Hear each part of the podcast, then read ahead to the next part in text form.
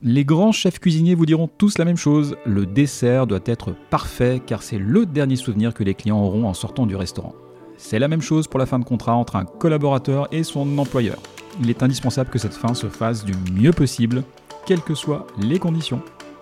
Et je vais vous expliquer maintenant pourquoi c'est encore plus vrai en Suisse et pourquoi il est très important que la fin de la relation avec son employeur soit toujours positive. Allez, c'est parti Bienvenue sur Travailler et vivre en Suisse, le seul podcast entièrement dédié à l'emploi et à l'expatriation en Suisse. Nous vous aidons à mieux comprendre la Suisse et à concrétiser votre projet professionnel avec des conseils et des infos pratiques. Résidents, expatriés, frontaliers, écoutez dès maintenant notre spécialiste, David Talerman. Dans certains pays, on n'envisage pas qu'une fin de contrat se fasse sans heure, sans rapport de force. En Suisse, c'est exactement le contraire. C'est avant tout une question de culture. Alors, pour dire les choses de manière très directe, si vous quittez votre emploi dans de mauvaises conditions, vous ne pourrez que vous attirer des ennuis car cela vous suivra. Le monde du travail ici est petit et tout se sait.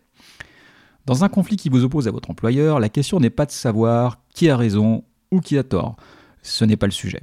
Il faut évacuer toute passion, tout sentiment dans cette rupture, et ce, quelles qu'en soient les raisons. Vous avez été écarté comme un malpropre. Faites-vous une raison et analysez pour les prochaines fois ce que vous pouvez améliorer de votre côté. Vous avez l'impression d'avoir donné beaucoup et vous vivez ce remerciement professionnel comme une trahison, mais passez à autre chose.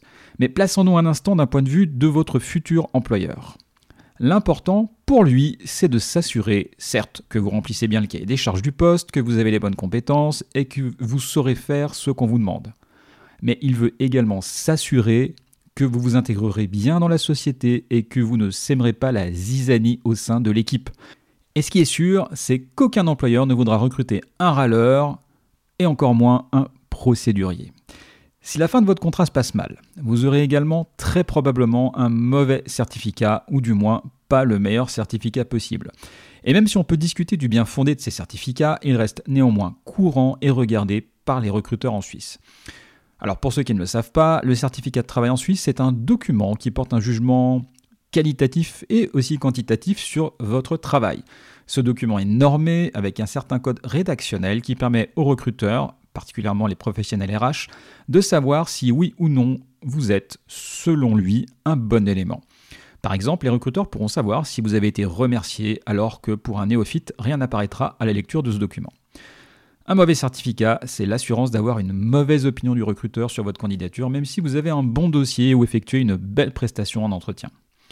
Par ailleurs, et c'est probablement ça pire, si vous quittez votre employeur dans de mauvaises conditions, il vous sera difficile d'avoir de bonnes références.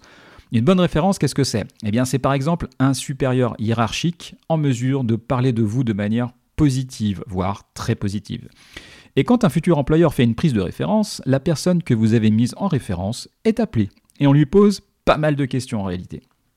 Et il y en a notamment une qui ne laisse aucune place à l'ambiguïté quant à la nature de votre relation et qui est la suivante. Si vous deviez recruter monsieur ou madame Bolomet, le feriez-vous? Je vous laisse imaginer, en fonction de la réponse, ce que peut penser un futur employeur. Et si vous n'avez pas de référence solide à proposer, et particulièrement aucune référence d'un supérieur hiérarchique, c'est forcément louche du point de vue de votre futur employeur.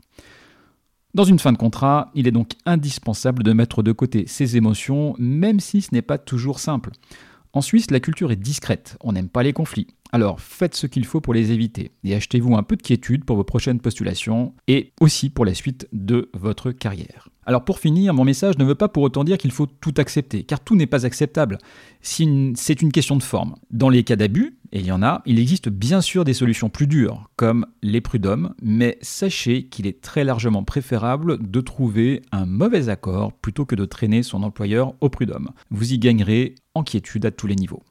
Sur ces bonnes paroles, je vous souhaite une excellente journée. Tchuss Merci de nous avoir rejoints pour cet épisode de Travailler et vivre en Suisse. Abonnez-vous à ce podcast et notez-le.